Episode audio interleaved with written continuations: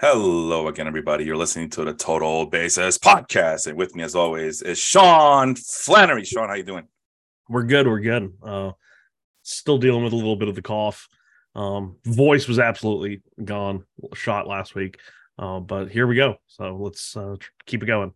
Yeah, that's right. There was no show last week. I completely forgot all about that. But you know what? It's the Super Bowl. You know, Riri. we usually do something on the Super Bowl, but uh, nah, I figured, you know what? Screw it. It's the Super Bowl. Uh, so let's just skip this week. Now we're all rested, and we had some time to think about what we're going to talk about this week. And something that we don't normally do too much is just uh, come with curveballs on this show, so to speak. We're going to surprise the hell out of each other with our questionings. We have set up three questions for each other to ask. And this is going to be Rich Hill versus Charlie Morton type curveballs. So, Very and it can be about anything. It can be about anything, really. yeah. It's a ask I me we, anything we want to we want to keep it about baseball, but it, Yeah. it could it could be about anything. So, Yeah. Uh, ask me anything edition of this show. So without further ado, uh, so I, I I was thinking all week how I'm going to ask you these questions. So I had listened question one, question two, question three, and I figure you know what now, right today, I think the way it's it works out for me. We're going to start with question three. Sean, you ready? oh goodness, So you know, I've been doing this show with you for about four or five seasons, maybe. I know Yeah. officially it's four uh, seasons into the in the books, but you know, you count the 2019 year where we were doing it on SoundCloud. That should count as something. Um, don't know what, but- but, something. I never know what you're up to around this time of year. I know what I'm doing this time of year, and I'm, I'm like, you know, uh, canceling parties and and and you know, killing time that I should be spending with my wife and kid, and because I need to get on this baseball stuff. And I thank Austin for helping me out as always. Uh, he helped me out uh, last year, and he's helping me out this year. We're getting our projections, getting ready to go. We got the vital information, so now we got the projections to match the players. So it's it's it's it's things are happening. Wheels are in motion. it's happening. But again, I don't know what what do you do? What, like that's Feb, mid February. What what is Sean Flannery doing to get himself ready for the fantasy baseball and even real baseball season? that's coming up? Well, this year specifically, um, I'm drafting. Uh, we've already started having some of our first year player drafts in the dynasty and keeper leagues that I am in. Uh, I believe I'm at five that are in progress as of right now. Um, have a couple more coming up at the end of the month or beginning of March. Uh, but also around this time, I'm starting to kind of go back, um, especially with a focus on first year players. Uh, because you know when the draft comes around like I, I feel like you get so much information overload on like these 300 400 500 players that are drafted.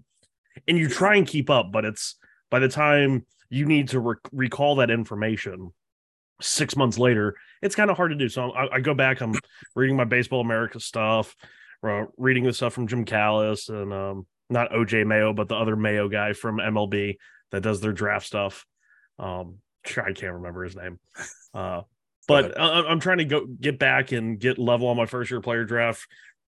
Reading some of the updates on, you know, spring training as you know pitchers and catchers start to report. Of course, this year is going to be a little wonky with the WBC and how many people will be there and whatnot. Mhm. But um, also at the same time, starting to look like you said at some of the projections kind of getting those tiers and guys in order. Um, I'm never always the best at putting it down and like keeping it somewhere, but I, I kind of have that list in my head at all times. And depending on when I read something or I see something, you know, it could alter the list a little bit in my head. Mhm. Um, so yeah, I'm starting to get more into that, you know, gear of okay, we're about to start up again. So uh yeah, all I got five first year player drafts going right now. So no no major like um redrafts have started, but those aren't that far away either. So I got to get ready for that. Uh, yeah, I I haven't done a mock draft since January because I've been so busy compiling this uh, big, enormous uh, spreadsheet with Austin. But we've been going at it since January. Hell, Austin got this rolling in December, And I thought it was a little too soon. But Austin's like, no, we want to make sure we get this done on time because I want to get this ready. I don't want to be rushing at the end.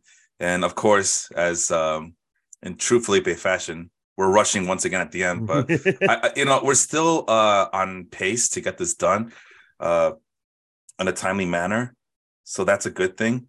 And I want to say compared to last season, so 2021 going into 2022, I feel like I was in a lot of mock drafts. Um, whether I just I've been busy at work and I, I've missed on Twitter where you know people are like, "Hey, we're doing a mock. If you want to join, right? Uh, send a message." I just haven't. I think I did one, but last year I did like five, from dynasty startup to redraft, uh, and this year I'm a little bit more uh, not up to date on my mocks, so that'll be interesting. I might hop into one here early this week, like just a a random public one to see what happens. And that's something uh, I've been trying to get done here, because uh, I did a mock draft live on Baseball Life of the Facebook group that we uh, we both admin. Yeah. Um, and it went pretty well, and I've been trying to emulate that uh, with you for a while now. And it just for whatever reason it doesn't work out in our schedule. How this could have been the week to do it, but we didn't do a show last week, so now we're behind. But that is one thing I want us to do is uh, do a live mock draft. It's uh, pretty chaotic. yeah, but once it once the ball gets rolling, it's pretty easy to do. So, but yeah, I um, you know, I'm so hung up on these spreadsheets that I haven't really done any mock drafting. And then the, the you know, another thing that comes up is uh, we have a we have a, a teammate, a, a, not a teammate, sorry, a league mate. Uh, yeah, I think you met him before. His name is Primo been, I've been playing against this guy for over 20 years now. And he goes, you know, it's to the point where in this league, because uh, Melvin, you know, Melvin from Baseball Cosmos, yeah. he's joining that points league I keep telling the Mardi Gras league. Mm-hmm. And he he he he goes, you know what? Drafts are overrated. I don't even have any early round picks because I'm trying to win championships every year, so I don't care. so, and somehow, you know, I come in. He basically admitted that he comes in willy nilly without much research, which I think is bull. I, I think he's lying to us, but he says that uh, he he does very little draft preparation. So especially compared to what I'm doing on my end, yeah. it's it's very little. And uh, that he just shows up, looks at the players that are available, uh, and then he just adjusts all season long. And somehow he's always at the end, you know, uh, one of the championship contenders. And uh, I mean, I almost feel like I'm a little in that space. Like mm-hmm. I, I told you last year when I showed up to do uh, the Wharf League, which uh, we finally figured out a date and uh, I, am moving on the 17th, and we're drafting in Atlanta on the 18th. So that should be an exciting uh, 48, 72 hours for me. But um, that was chaotic to try and get a date down just for that. Yeah. But I remember when I, I showed up at the restaurant, we had a little upstairs area all to ourselves. And out of the 15, I think there were 13 of us, 12, 13 of us there, a couple people doing it online. And nearly everyone has a laptop. And I'm just like, okay, I am on the opposite side of that spectrum right now. But once again, I also feel like I'm pretty good about keeping stuff internalized just in terms of, you know, my listing, my opinions on players. Like I, I don't I feel like I don't need to look at a not a spreadsheet, but like a ranking list that I've made to be like, oh, okay, that's where I had that guy. That this is how I feel about him. Because once I see his name, I automatically come up with kind of my thoughts on him and where I think he is relative to other people.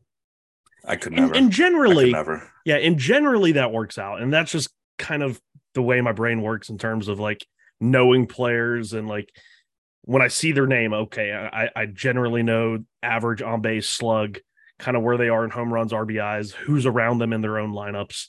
And that's just kind of my mental, I guess, capacity. I don't know. Um, and it sometimes it works, sometimes it doesn't. Um, depending on my competition. Cause I some of those guys that were in in, in Wharf, um, do some real detailed level projection type stuff. And I was um not very good in that league. Granted, that was also my top two draft picks were I think Jacob DeGrom and Bryce Harper. So that'll do it. Yeah. so I mean that's what I mean though. I mean I mean, you, you can't, and that's the thing that uh, Primo uh, points at. Like, say, you could do all these preparations, but at the end, it just boils down to adjustments and luck. Yeah. Which, if it just boils down to adjustments and luck, then what are we doing? What this is just a waste of time that we're doing here. But I don't know, man. I feel I gotta be prepared for every scenario. I, I gotta make sure that my list is ready to go. That uh, I, that I'm like Andy Reid out there with my with my little placard and my Whopper, Whopper, double Whopper, or you know with my with we are With not the- sponsored, by the way. with, I got to give you ready with the notes, and uh, I, I want to call uh, play play call number one twenty two. Uh, I want player number one twenty two. By the way, I, while we were talking, I was doing a quick quick math on how many players are on a spreadsheet as of right now, including prospects uh, who are that are on a separate spreadsheet. We're talking eight hundred and thirty players, wow. and we're, we're still gonna uh, uh what do you call it? Cut it down because you know we don't need a we don't, we don't need eight hundred and thirty players, but the exercise is that you know we we are basically putting every single player that's on roster resource on, on a major league baseball roster Yeah.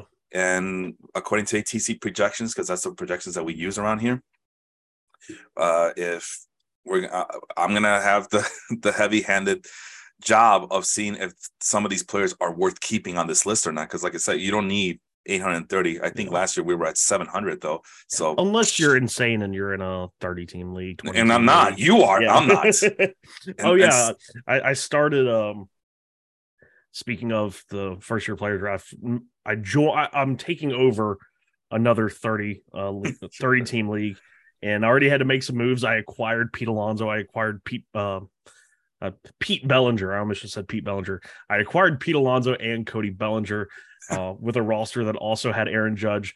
So I could have traded Judge and just did like a complete teardown, Mhm. but I didn't feel like my pros like initial prospects were that good. Like I had uh, Mayo from Baltimore, um, I had Curtis Mead, and that was really the length. Those were my two top 100 guys, and I was like, okay, if I trade Judge, I might get end up with like a total of five top 100 guys total for the entire roster. And I was like, at that point, let me just try and I don't want to say win now, but at least compete. And Yeah. so now I have a lineup that features in a 30 team league Aaron Judge, Cody Bellinger, Pete Alonso. Like there's a universe where, you know, Cody Bellinger kind of comes back a little bit. And if you pair him with those two guys, like you're off to a great head start. Um, the only issue is I have no shortstop. But uh did the first year player draft for that, had no first round pick. I had moved that and I believe the Pete Alonso deal, but I had picks 41, 42, and 45. Um, so out of my four draft picks, three of them came within four picks. And uh who did I get? I ended up drafting two Houston players. Um, because you can I if there's one thing I've learned, especially I finished reading Evan Drellich's Winning Fixes Everything. Yeah. I'm just never gonna doubt Houston's player development. Uh, Right. When in doubt, like if it's between two guys, just draft the Houston player. Um, but I believe I got Ben Joyce, the hard throwing uh, reliever for the Angels, and then there's a guy that the Astros drafted in the third round who is supposed to be like Cristian Javier 2.0. Like the fastball isn't that high in velocity; it's like high 80s, low 90s, but it's got like ins- he's got the low release and the insane vertical break, and it just kind of plays and they can't hit it. But um, yeah, Guilfoil. Oh God, I'm butchering the name. Tyler it, Guilfoil. Like I, I, I guess that's how you say it, as well as their outfielder Jacob Melton. So yeah, nice little start to that 30 team league. Um, I just hope I have a shortstop because right now I don't have one. Um, really quick before we move on to the next topic, the, uh, the I, I forgot that the other reason why I have so many players ranked on my on my cheat sheet is because we're these spreadsheets that I do, Sean. Um, they're dualistic. They're there's two reasons for it: fantasy, and of course, real baseball, right? Because we are, and that's going to be a theme that we're going to talk about today when I get to my other questions. The that meshing of both real and fake baseball. yeah. that we do do they on this on this show every Sunday morning. So that's what we do. We we try to mesh both worlds together and see what happens. But anyway, and, and I see Tyler Gif Gif yeah, Guilfoil Guilfoil. Yeah. Uh, he is currently listed in high A, 23 year old uh, relief pitcher is what is what he's listed as uh, for the on roster resource. Just well, you know they, they they do creepy things. Who roster resource?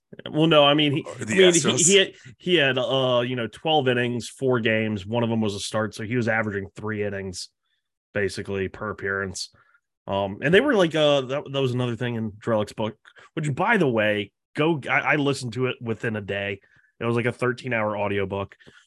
But they were uh apparently the leaders in the whole tandem piggybacking u- using starters like that in the minor leagues. Mhm. And um, I didn't know that. I, I thought that was like a race thing, but apparently it was really the Astros that started the um using two starters in the same game, and uh, apparently that really uh, fucked up Mark Appel, uh, and he hated it. And I don't know, very interesting little tidbit though. Yeah, well, uh, remember reading the uh, um, uh, article from the Atlantic. Of all things, the Atlantic uh, suggesting, hey, if you're going to be paying these starting pitchers a lot of money, maybe it it might be a good idea to only have them pitch three or four innings, and everybody like, man, the Atlantic does. This is why they don't. They just stick to politics. They don't know anything about baseball. And then what? Six, seven, eight years later, after that article is written, a lot of these teams are. I mean, we just uh, um, our guy Matt uh, from Duluth, Minnesota. I just saw him complain about how the Twins do not do not allow any other starting pitchers to go past five innings and and see that uh, the other teams line up like three or four times a game, and it's like yeah, every team is now doing something to not expose their starting pitchers nowadays, and but any that's a, again different conversation for another time. So Yep. that was my random question one to you. What's your random question to me? Okay, so you started off on your third question. I'm gonna start off on my second question. I know this kind of bounces around in your head, but if you had to pick a team to root for that wasn't the Cubs and wasn't the White Sox to be like your everyday team, who would it be? Oh man, because you could tell who I get excited for. I like I like teams that look like they know what they're doing. Uh, you, you know, you can only you can only pick one. You can I know, pick I one? know. I'm getting to it. Uh, I know that we always talk about how we how I worship the ground that Andrew Friedman walks on. Most people, most people uh, go, "Oh yeah, Clayton Kershaw is my favorite player. Mike Trout's my favorite player." No, my favorite player is Andrew Friedman. I want to be like him. Sometimes I dream that he is me. And uh, no, I've always liked Andrew Friedman. But do I really want to root for it for the Dodgers? No, that's too easy, right? That's just Yeah, too well, easy. It's too easy. That's a that, that- that's a gimme. That's a gimme. Don't be a gimme. And then the Tampa, there's always the Tampa Bay Rays, but that's like a hipster's choice, right? That's like That's like the masochist choice. It's like the really good, like they know exactly what they're doing, but you know, in the end, it's just gonna not. like yeah, I mean, that's uh, there's a reason why our good friend Angel uh, roots for them, right? yeah. Bad luck Angel, bad luck Rays. Uh, and now, uh, is the question just uh, is it is it a permanent fixture? Or is it just for this upcoming season? Oh no, like permanently. Oh, like in- in your in your past and in your future.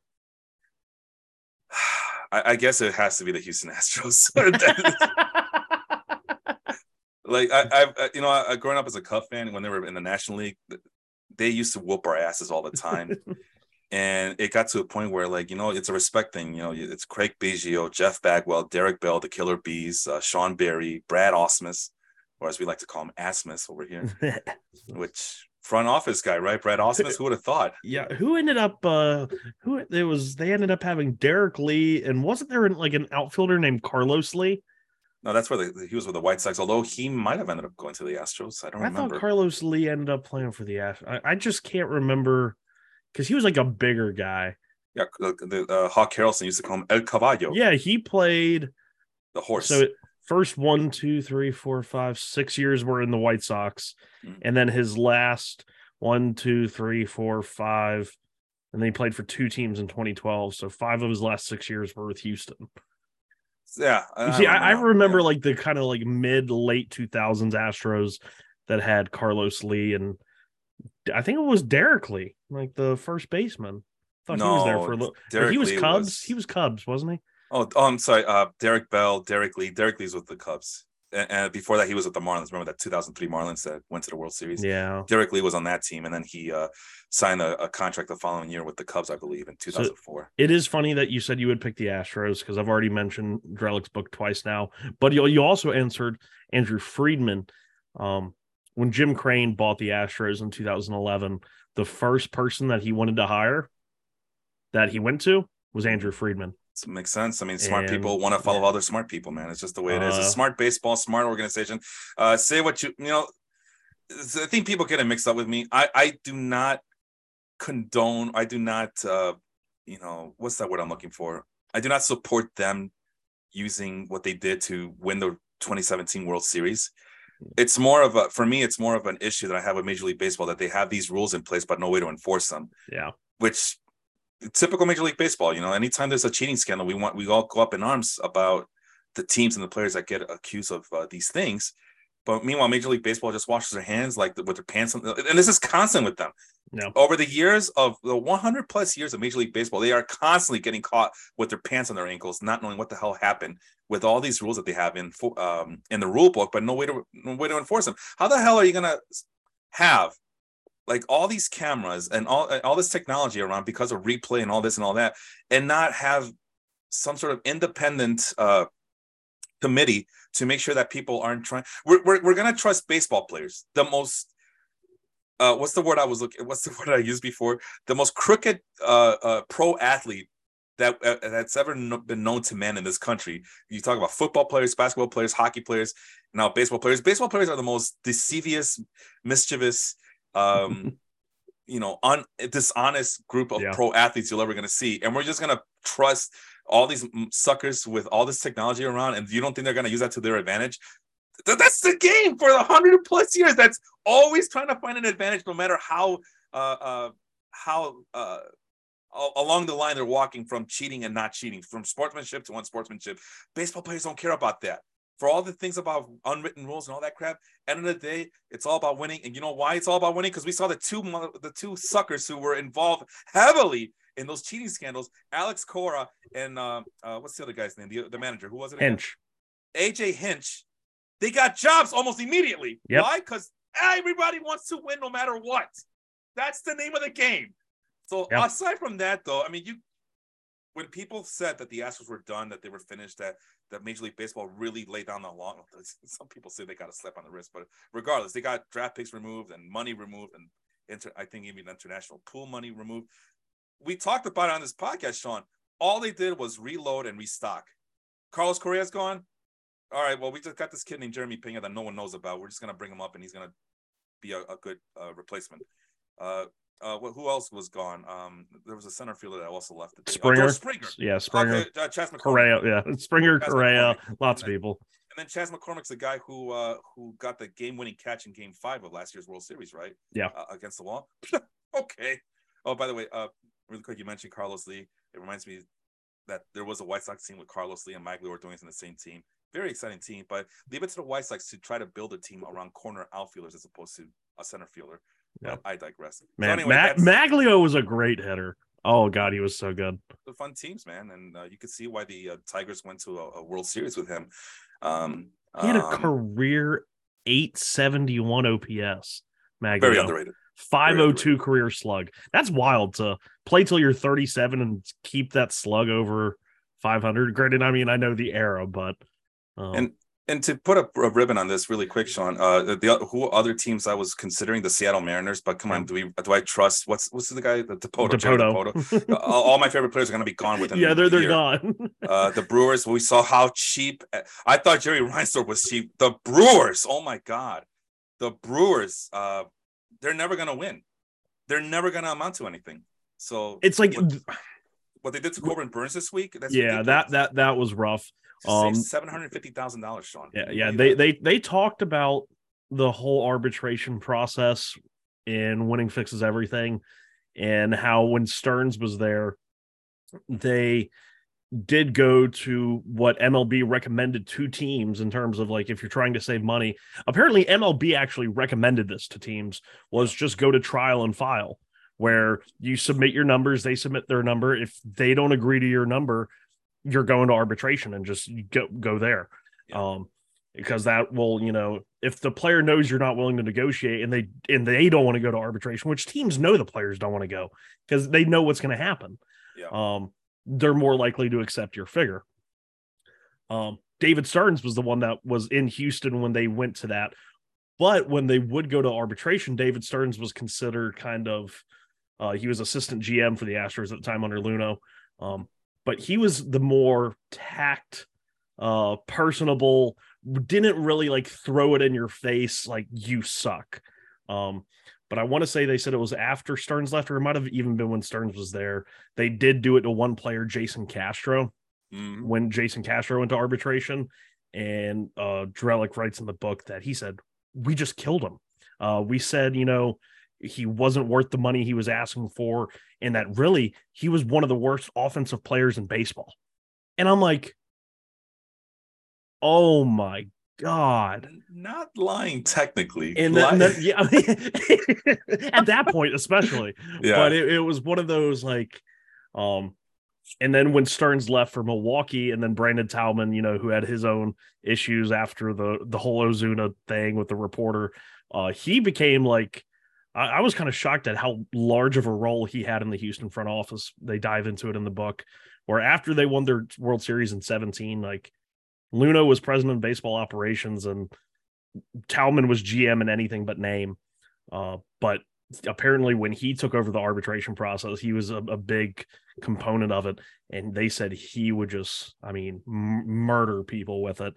And I, I can't remember what player who it was. It might have been Collin McHugh.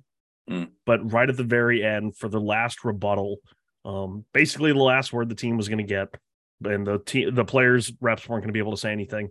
They brought up his injury, uh, some sort of medical record, and that was the, and it was had nothing to do with what the players reps had just said, but they just kind of ambushed him with it at the very end, and uh, And usually.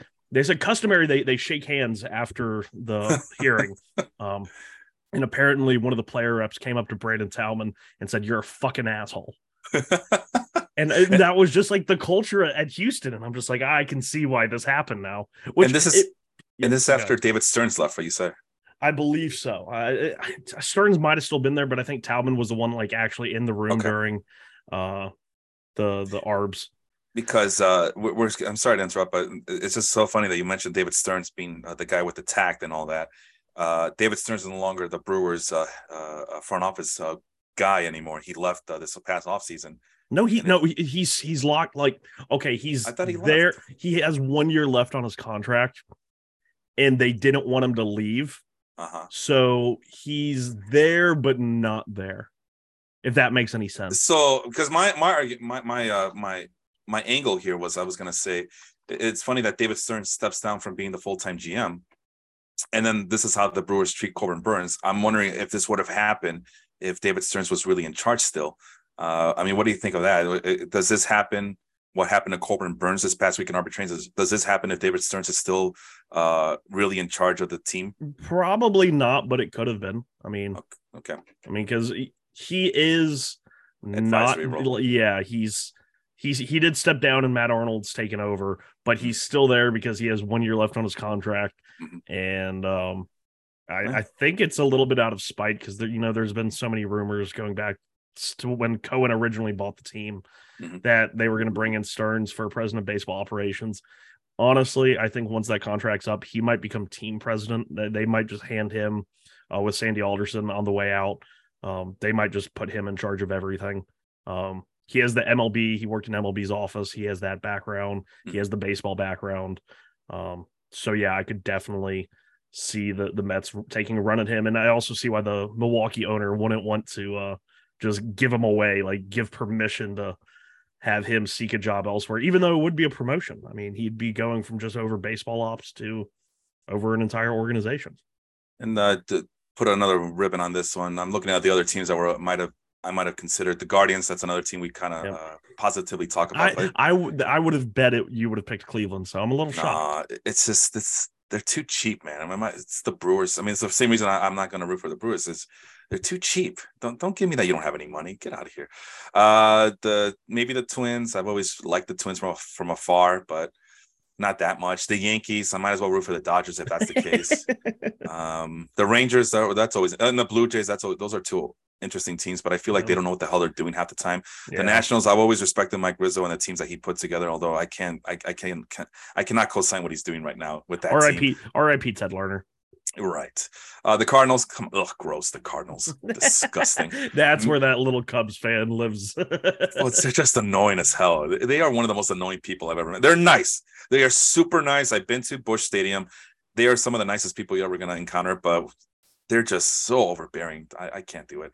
Uh, Giants are interesting. they're the, Po- they're the Braves. I mean, they're just the Braves of the Central. Braves of the Central. That that's all they are. It's No like way, They've no. won. They've won for too goddamn long, and they just have this air about them that all they do is win. And somebody just needs to kick them in the teeth. Yeah, right. Uh, Padres are interesting. Giants are interesting. The Mets, I can't do the Mets. I'm sorry, dude. I, So I, I that- wouldn't want you to. Don't put yourself through that. no, no New York teams for me. So, uh, and that's it. Uh, you know, I'm sorry. Do the Braves fans call themselves the best fans in baseball? I rest my case. Moving on. question number two for you, Sean. All right, so we we we we talked about dynasty leagues. You're, you, I just you're in another 30 team league, yeah. but let's let's say you're starting from scratch. All right, and this is like a three tier question, really quick. Okay. Uh, if you are starting a new keeper league, right? You know, you know what a keeper league is, yes, right? Yes. And let's say let's just say 12 team, right? Let's not get okay. too complicated here. 12 team keeper league. Uh, let's say you get to keep three players, and and and the first year of keeper leagues they start right now. Who are you drafting number uh, with your first pick? With your first round pick? Oh Jesus. Um I should say number one pick overall. Who, number who okay, it? so number one overall, and I know I get to keep him for at least three years. At least three um, years, yeah. I would probably go. That's tough. It like is. Julio, I, I, feel like Julio Rodriguez is a really popular answer, but yep. you know how skeptical I am of the uber talented but kind of wishy-washy hit tool. I I see the mm-hmm. 26 27% strikeout rate and yep. you get a little worried. You worry if the power drops at all like what you're left holding the bag. Uh, I almost how old is this guy? Uh, oh, Rodriguez 22. No. i am going Kyle Tucker. Oh jeez. Kyle Tucker. I think he has like the best of every little bit of tool. Uh, he has the 30 home run power. He has the 20 plus stolen base pop. He has the ability to hit for a pretty high average, uh, especially now that the shift's gone. Um, I think he's in the middle of a very good lineup. Going to be batting in front of guys like Yordan Alvarez, hopefully. God, I, I swear to mm, if Dusty Baker hits Jeremy Pena second and not Kyle Tucker, or hits Jeremy Pena anywhere in the top three and Kyle Tucker's not in the top three, I am going to lose my damn mind. Come on, dude, man. You got to give Jeremy some at bats at the top, you know? Come oh, on, yeah, man. Yeah. It worked in the postseason, dude. It worked in the postseason. You don't mess with success. You know what I mean, dude? Come on, man. Oh. That's uh, that, yeah, that just I, shows he's an inferior hitter that needs better hitters behind him. Kyle Tucker does not. we, we can't just leave uh, Jeremy on, on an island by himself, man. Come on, dude. Uh, all right. Well, that's your keeper league. What about a dynasty league where you get to keep these players uh, in perpetuity and uh, you have that kind of a long term uh, mindset going in. Who's your dynasty leaguer for this? Oh, um, exercise. That kind of puts me in the mind of a Juan Soto mm. or a Wander Franco. Like I, I think that's kind of where I end up there. I know Wander Franco has kind of lost a lot of his shine, but I, I think he's still an insanely talented player. Uh, but I'd probably go Juan Soto just because it's so safe. I mean, I, I feel more comfortable with him. And the last one, now you are let's call yourself you are in charge sean. You are in charge of a real major league baseball team. You are the david stearns of this team. And major league baseball eh, you know let's call it you're, you're part of an expansion team right and Major League Baseball has decided, you know, since you're starting out, and we want to make sure this expansion team has all the, you know, the advantages going into their first season. Uh, you get to pick whoever you want in Major League Baseball to start your franchise. So that's the face, the productivity, yeah. the tickets, the big money draw. All of that goes into effect, right? When you're owning a real team. Who is that number one guy for you that you would build your franchise around? Uh you might have done this with your out of the out of the park, uh, whatever that's called. Yeah. Um, I, I, think you do. Like, I, I, think it comes down to like a Juan Soto again. Uh, wow. I mean, you could. Yeah. Um. Th- th- that's a tough question because it's just there's so many, especially guys that maybe aren't even in the major leagues yet. Mm-hmm. Um but you don't want to pick somebody that's not really proven, but you don't want to pick somebody that's too old or too proven. Um, you know that sweet spot, like a barrel. Yeah, I I would definitely pick Juan Soto because now, like looking at this list, it's just kind of absurd. Um, of all the qualified hitters last year in Major League Baseball, the youngest was Julio Rodriguez at 21. Number two was Bobby Witt Jr. at 23. Um, you had one, two, one, two, you had five 23 year olds. They wow. were Juan Soto, Andres Gimenez, Vladimir Guerrero Jr., Alejandro Kirk, and MJ Melendez. So Juan, Juan Soto was the third youngest qualified player in baseball last year, and he's Juan freaking Soto. So yeah, I'm I'm picking Juan Soto again. Uh, for my list, I couldn't help but go with Ronald Acuna Jr. I just I've always liked the kid. I always liked the guy. Uh, I know that he's had the knee injury. He doesn't play center field as much because I think he only qualifies at right field, I believe. Yeah, he's. Uh, I, I, think the center field days are. I mean, you. It's hard to say done because he's only 24, but I don't know. I've also considered J Rod as well, just because I like him. But yeah, you're right. The swinging tendencies do kind of concern me a little bit, but it seems like he was able to control his strikeouts in yeah. the minors just fine. But uh, yeah, at one point late last season, he was up to 30%. I think we talked about that on this on this yeah. show as well. Whereas uh, Ronald Acuna has a track record already. He's still only 24 years old. He'll be 20. Actually, he's 25 now. Yeah. Uh, his birthday's in December. So he's 25 coming into the season. But I just can't help but think that he still has 30 30 potential, especially with all these rule changes.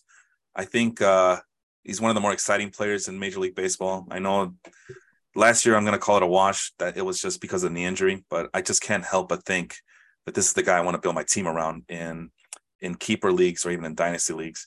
Because the other name that showed up on my list was uh, uh, Aaron Judge, but you know he's old. Yeah, 31. And even with the new rules, I don't know if he's going to steal 15 stolen bases again. No, I, I, I, think so. I, I, think that was the contract year stolen base number that we see kind of a lot.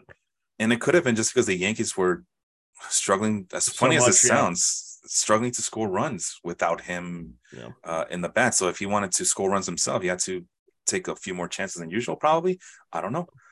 Uh, a dynasty, I didn't think about it that far ahead in terms of dynasty, but I guess Ronald Acuna or J Rod would be my guys, and maybe Juan Soto as well.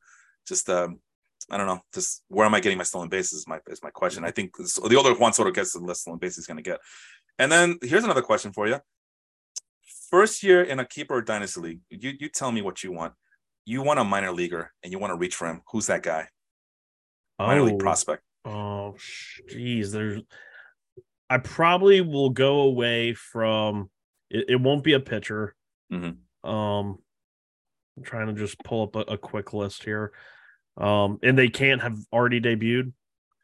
Um, or they just have to have prospect eligibility. Because I mean, okay. like somebody like Gunnar Henderson, you could still like realistically pick. But if yeah, I'm gonna have, but that's not really reaching for somebody. If I had to reach for somebody who, even this guy's a top twenty prospect, but still gets lumped behind a lot of bigger names, I think I'm going Endy Rodriguez. Okay, with uh, Pittsburgh, uh, I think that yes, the the switch hitting catcher, second baseman, left fielder. I like the positional versatility. I love the hit tool, uh, the burgeoning power, the good plate discipline. Yeah, and Andrew Rodriguez is the play. I have him listed here somewhere, but yeah, I uh, I guess not to disclose too much of my secrets, but I have both Francisco Alvarez and Anthony Volpe at the very top of my list here. Uh, for number one, number two, and again, this is uh, guys who uh, are my list is a little bit more complicated. These are guys who have not debuted, at least they shouldn't have debuted already.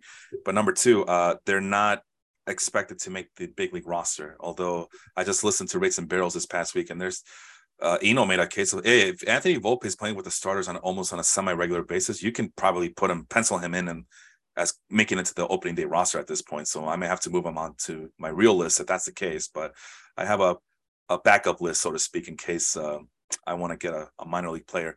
So Rodriguez, oh, okay, Rodriguez is top 10. Endy Rodriguez is top 10 on my list. Yeah. Uh, but my guy, you're gonna think I'm crazy, but if I'm starting in a new keeper league or a new dynasty league, I am very intrigued by Jackson Holliday. Okay, yeah. and he's he's gotten like when I first like you see the headshot of him, and you're like that kid's a baby, like he's like at least five years away. It just, but um, he got a lot of love in that I, I've heard like even like going forward, it's like the plate discipline's insane. Like the swing, just like maybe not even plate discipline, but like swing decisions are really good. So uh, for how young, yeah, I mean, he is 19, he just turned 19. Yeah. Um, it's a teenager. It, it, it just depends on, I guess, how fast they push him. Mm-hmm. Uh, but I've heard just from social media and words from scouts on social media and whatnot that like, and reports from scouts that like they they really do think the world of Jackson Holliday and like the makeup and that he can move fast, but it's like hard for me to reconcile that with like when I see him. It's like he's not that big. He looks like a baby. Mm. And I'm just like, okay, he, but he's a long way away. But th- the way they make it sound like he could move very, very fast. Yeah, that's so. I mean, it's it's the reason why I have on the like, my prospect lists are usually uh, reserved for guys who, for for leagues. You know, I'm not in a crazy league like you are, Sean, but these are for leagues like you know short term. You know, very short term. Are, are they going to be coming up soon? Are they? Is there a propensity to think that they're going to be moved up like a Luis Robert? How quickly he got moved up the minor leagues, and I don't get that from Jackson Holliday, but just the fact that number one, he's people love him. Uh, very high profile pick, and there's some name recognition because he's the dad. Uh, he's the son of former major leaguer Matt Holliday. Yep. So that's a lot of things. Uh, as far as pitchers go, uh, I got number one, number two, Daniel Espino and Eury Perez. I think if I have to get a pitcher in, in some in these formats, it, it'd be those two guys right there. Yeah. Uh, so uh, it, any pitcher that you want to include on uh, that you would uh, consider? I, I like Espino, but the injury risk and everything is high. Uh, Eury Perez is still really good, but um, you know, it's hard for a pitching prospect to really win me over just because I've kind of been burned there so much. But Mhm. I, I think it with when it comes to pitching prospects, you might not want to oversell for the number one guy, but rather get like a gaggle of like the 15 to 25 range uh, and just kind of do the quality over quant or quantity over quality Mhm. and see if just one of them hits Yeah, rather than uh, putting all your eggs in one basket. so basically, anybody from the Texas Ranger system got it. Yeah, That's all. basically. At least that's how I have it on my list. All right. Uh, what do you got for me, man? Okay. So you said you started playing fantasy. I believe it was what you said 2002. Two 2001. No, it was 2001 because I remember I was pissed off. I was a teenager. Leave me alone, Yeah. guys. But I was pissed off that they canceled games for 9 11. Uh, That, Okay. That's how, uh, yeah, bratty of a child I Yeah. was, so you've played over 20 years of fantasy Unfortunately. baseball. unfortunately. Yeah. What slash who has been the biggest surprise throughout the years? I, it, it- it- like I Oh, said, I, I I did this very vaguely that it could have been a what or a who. Yeah. Um, or the or members of the Who. Robert Townsend. But like, what was like the number one thing that like surprised you in turn? Like, was it like did you not expect Mike Trout to be that good or? Uh, some sort of scandal like what was like the one one thing that made you go whoa Oh man, this is so open ended, and you know how I struggle with my open ended questions. Um, I guess the one that hurt them because this was personal for me. The one that hurt a lot to me was I was able to, uh, in the mid 2010s, around the Mike Trout era, I was able to get a bunch of uh, first round picks, uh, early round picks for some of my established veterans, Mhm. And I was able to get back George Springer, Wil Myers, and Oscar Taveras at one point, all on the same team. Like, all right, well, my team's gonna suck, but at least I have these guys no they're supposed to be the top echelon prospects uh, uh, in the future of Major League Baseball, right? And uh, and, and, that- and I guess that's a that's a, a a cautionary tale about what happens. I mean, we you saw me in this baseball life league how I made five consecutive draft picks on minor league players, yeah and the only one that and these were all really good minor league players. And I guess that was my next question I was going to ask you uh, with that previous question, you know, uh, question 2I, 2CI, I should say. question two, letter C, uh, sub, Roman numerat number I, is uh, the discussions that we always have about these minor league players, right? Can we, can they be trusted? Do we put too much stock in them? And in this instance, yeah, uh, Wil Myers did not live up to that lofty number one expectation uh, number one prospect expectation in all of baseball in the 2010s. At least I don't think he did. i mean Uh, I, No, he disappointed. Come on. oh, okay but i would say that for even like someone that is a number one to like number 10 top prospect to end up sticking in the league for 10 years But that's not what you draft these guys, though. yeah for, for, for it- fantasy it's- purposes, yeah it's not what you expect but i have a hard what you time draft them. okay we'll call them a fantasy bust then but even then I mean. Yeah. he had like a 30 30 se- like almost like a 30 30 season a 30 20 season but it wasn't like what you expected Yeah, I mean, we- Yeah. just talked about how we won Juan Soto, Ronald Acuna. Wil Myers at one point was part of that conversation because of the Baseball Yeah. America putting him at number one. Yeah. So yeah, real baseball, wonderful player. Fine. He's not gonna make it to the Hall of Fame, but he did what he No. could. Lasted a long time, made a lot of money. Fantasy baseball, it's one of those guys you can't trust ever. and and you were if you were like me, you you fell for it. Thank God for those other picks that I was given. It Otherwise, really, this would have really it, been messed up. it it really is so weird in his career that like normally with strikeout rate, there's like a more of a arc to it. Like it starts high and then it goes low and then it comes back up again. Um, but his is just basically gone up. Like Mhm. it's just gotten higher and higher just about every year. But he still had like really good years. I didn't realize how good he was in the COVID year. Holy hell. He had a 155 WRC plus. What? 606 slugging he had 15 home runs and 55 games. gotta, lo- gotta love those small sample sizes. oh Uh, god. uh, George Springer was the guy I didn't want. I didn't want him, but I like, oh, well, you're gonna give me George Springer, I, I guess. But I'm ready to trade him away, and he ended up being the best player of the three because the third guy on the on that trade, Oscar Taveras, he passed away unfortunately, and just when he was starting to get good, he showed a lot of good plate discipline when he got called up by the Cardinals, and then that following winter he died. He uh, car Yeah. accident in the Dominican Republic, and that started like this slew of of, of car accidents. And the, Yordano Ventura was the other guy Yeah, as well. Uh, the I other feel like thing, there was one more that was between them, but I can't. I might be thinking of somebody else. Yeah, well, I mean, don't drink and drive, don't drive at night, and the Dominican Republic roads can't be trusted. That's at No. least, and that's not just me saying, and it's people who live down there who complain about it.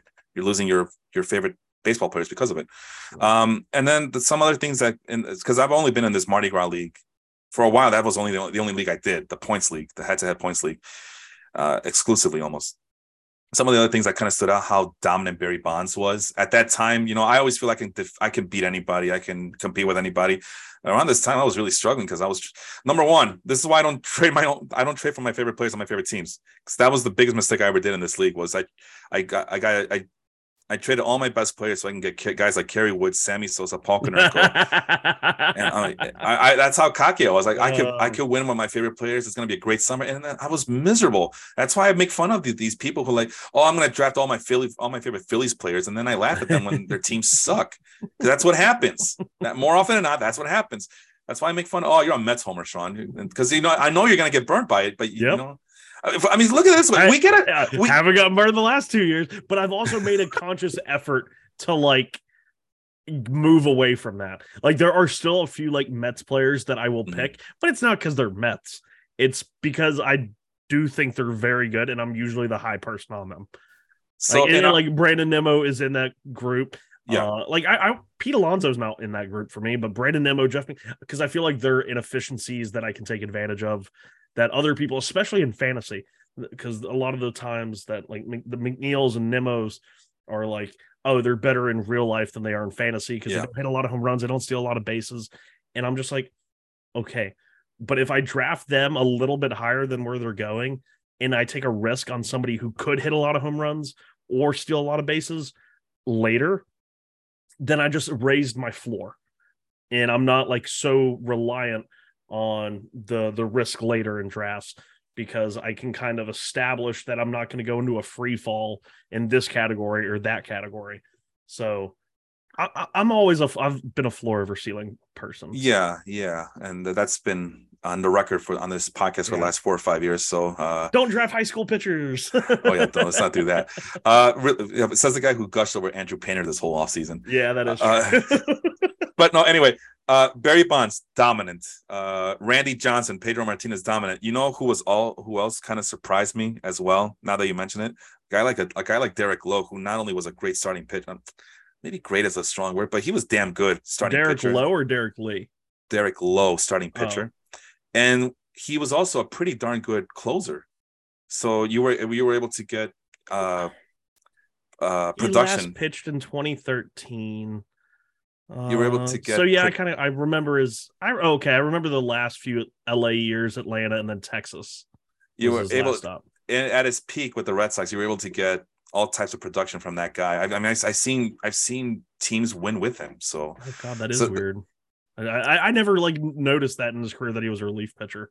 I'm telling, hey, you 20 years, man. 15 saves, 42 saves, 24 saves, and then Yeah. the very next year, 200. He went from back to back 91 in one third and 91 and two thirds innings, and then the very next season, 220 innings.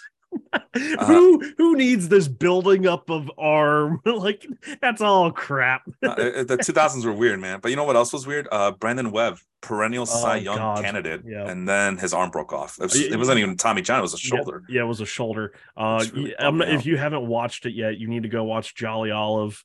Um, What's that? he does the um, Mets uh Boy podcast with Jerry Blevins, but he started off as like his own individual YouTuber, and he kind of does like foolish baseball type videos of like these very uh random people that we may have forgotten about. But he did a Brandon Webb one, and it was really, I mean, he was there for six years and then never pitched again. I mean, he he never missed a game, and then he missed the rest of his career.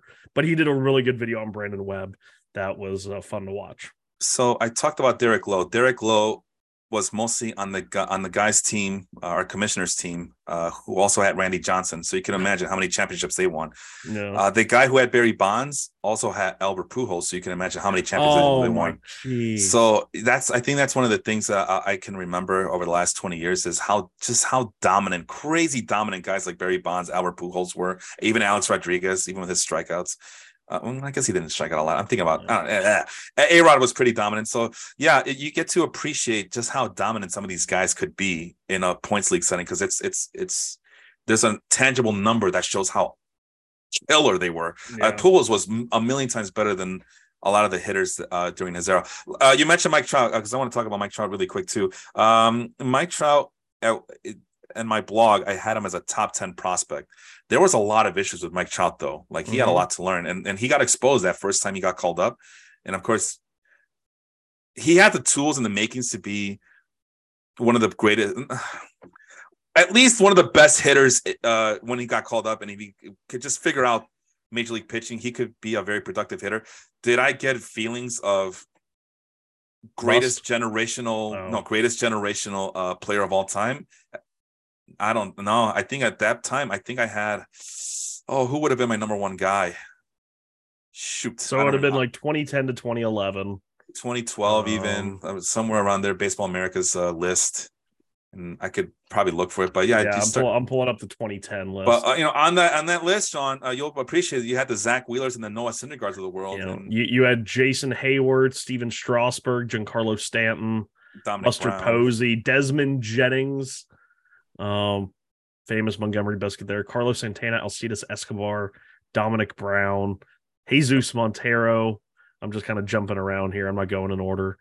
Um, Jason Castro just mentioned you on the pod. Uh, Wil Myers, 33. Dee Gordon, 36 at shortstop. I found it. I found it, Sean. Oh, 2012. Oh from fe- we are 10 years, Sean. Thank you for doing this to me. 10 years in the making the 2012 Major League Baseball prospect review. Here are the top five. Number five, Trevor Bauer. Oh. I'm Julio sorry, Te- this is just funny.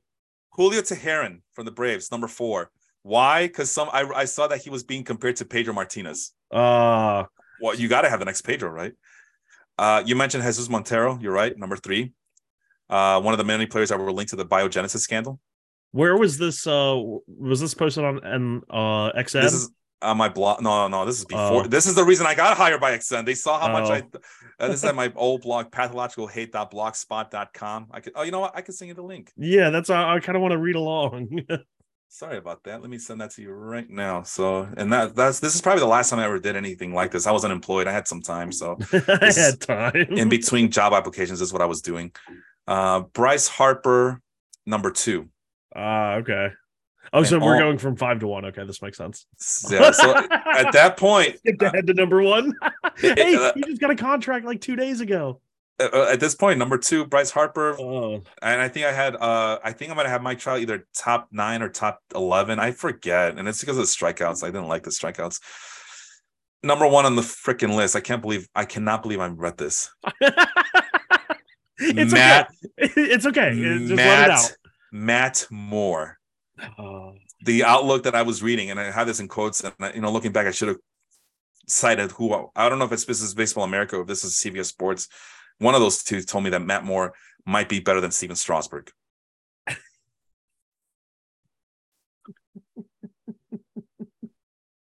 so Oh, Yeah. how far we've come. Uh, number ten, Miguel Sano. Number nine, Oh, Mike it- Trout. it is. This almost is to the date. This is a week from. Uh, this is what seven ten days years away. ago. Ten Yeah. years ago to the date. I told Oh. you. Miguel Sano, number ten. Number nine, Mike Trout. Number eight, Danny Hultzen. Remember that? Oh, Danny Holtz. Did he end up, actually end up pitching like during the COVID year or something Probably for the. I think for the Cubs. Cubs, maybe? yeah. I don't remember. Number seven, Shelby Miller. Number six, Nolan Arenado.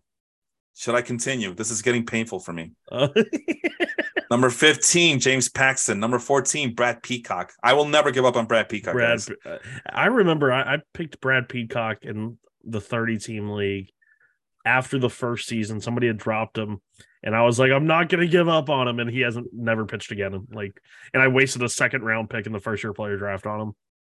Uh, number 13, Jacob Turner. Control. Uh, this is the outlook. 20. This has to be from CBS. He's a control artist. Uh, should make his way to the big leagues in 2012. I don't think he ever did. Oh, maybe he did for like very short stints. Jacob Turner. Number 12, Randall Delgado. Depends if Tim Braves? Hudson is. Braves? Yeah, uh, well, he's he listed as the Diamondbacks, but I also see Tim. If Tim Hudson's not healthy, Randall Delgado might get the start in the opening day roster. Yeah, that must have been a trade, I think. Then, And who the hell is Duane Below? Uh, And- lefty, lefty, and- right? And this might be. Oh, I didn't list that, but this might be just because I'm trying to see who's going to be who has a good chance of making that opening day roster. Yeah. But this, I, this I, he is- pitched for the Mets at one point, Duane Below, but he was mainly a Tiger. well, he Duane Below lived up to my expectations. Okay, so he never pitched for the Mets. Why did he have a picture of? Um. Oh, he signed a minor league contract with the Mets in 2015, but he never made the roster. Uh, I was impressed by Below's 1.30 whip in AAA oh, Jeez. and his Oh. 6.1 strikeout per nine. How have times have changed? Yeah, I was about to say I'm looking at his major league uh strikeout numbers: 4.34 K per nine, 5.63 K per nine, 6.75 K per nine. It almost just doesn't seem real. Like that we're playing the same sport than we were 10 years ago. Like in terms Uh, of strikeouts. Uh, just around at the top 20. This is getting bad. Will Middlebrooks, number 20. Number 19, Nate Eovaldi. Number 18, Lonnie Chisenhall. Ah, I remember Lonnie Chisenhall. Another left-hander coming up, number 17, Yonder Alonso. So this is back when I loved my left-handed hitters, apparently. And if, if these were the left-hand hitters you love, I understand why you don't love them anymore. number 16, Drew Pomeranz, Colorado Colorado Rockies starting pitcher. Palmer. Oh, Drew. Uh, Palmer. You said Drew or Colin? No, Drew Pomeranz. Oh, Drew okay. Yeah. Okay. That's. I was about to say there was a Colin Pomerantz. Yeah, I know. I know Drew Pomeranz. Uh, Jack, uh, Zach Wheeler shows up at number 24. This is just it's some. It's good to go back and reminisce. Anthony Rizzo, number 30. Mike Montgomery, Anthony number who? 29. Rizzo, number Oh, 30. Oh, Rizzo. Okay. Number 29, Mike Montgomery. So I was already foreseeing the 2016 Cubs championship There, right there there. you go. They're all bundled together. Uh, Garrett Richards, number 27. And here's a guy I really like, number 26, Devin Mesoraco, catcher for the Cincinnati Reds. Uh, yep. Voluntarily retired because he didn't make the major league roster for the Mets. anyway, uh, did that satisfy your, your answer there? Yeah, Uh, that that that was better than I could have ever asked for. oh, that's this is this is bad. Um, this is bad. well, there was a method to my madness in asking you all these questions. I know we're going a little bit over. Actually, we're about no, yeah, uh, we're right at about an hour. an hour. Okay. And I, I think I have one or um, yeah, you, have one more as well, I think, unless you throw me another curveball, a slider, so to speak. yeah. So that was you. You don't have one more? I got one more for you. Yeah, yeah, yeah. So you go, and then I have one But- more. I got to preface this by saying, okay, so we've seen guys from Baseball Prospectus, we've seen guys from Fangraphs make it to Major League Baseball front offices. We've seen the nerds win the battle of nerds versus old school, whatever you want to call them. You know, I, I cannot name you a former Major League Baseball player who's now a general manager or has a big hand in the day-to-day operations of baseball on these 30 teams of Major League Baseball. Uh, Dave Cameron, Padres, and and Eno Sarris just uh, Eno and the DVR on their Rates and Barrels podcast just talked about how they were able to acquire some. I forgot who it was, but they were able to acquire some guy, uh, the Padres, that because Dave Cameron really pushed hard to get this guy. And I, I don't know who the name was. I can't remember it. If I look at the roster, I'll probably it'll probably trigger a memory. But uh, if you know if you know off the top of your head, just let me know. Mm-mm. But Dave Cameron, uh, former Fangraphs writer, now a Padres uh, front office person uh, got credit big time for some uh, acquisition. Uh, I'm, I'm looking at the do a right random Twitter um, search. Yeah, Uh, Dave Cameron Padres. and it might have been something as simple as Xander Bogaerts. But who Uh, knows? well, I don't know. Uh, Kevin Goldstein was the first guy I noticed that you know former baseball prospectus writer going to the Houston Astros Mhm. uh, was oh, he was he. They talked about Goldstein a bunch in Yeah. Book, a bunch.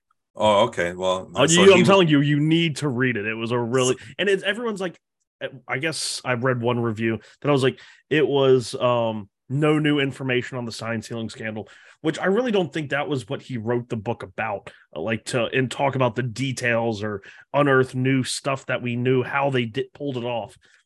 The book was about how it happened, how it didn't get stopped, the and just kind of the culture, I guess, that was created.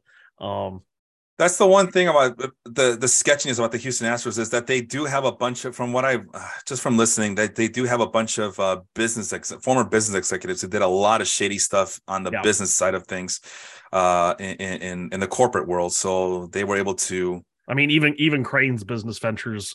Um, Yeah. he, he had a lot of issues in the past. where does he come um, from again? Is he from he- Big Energy as well? He was a, uh global logistics.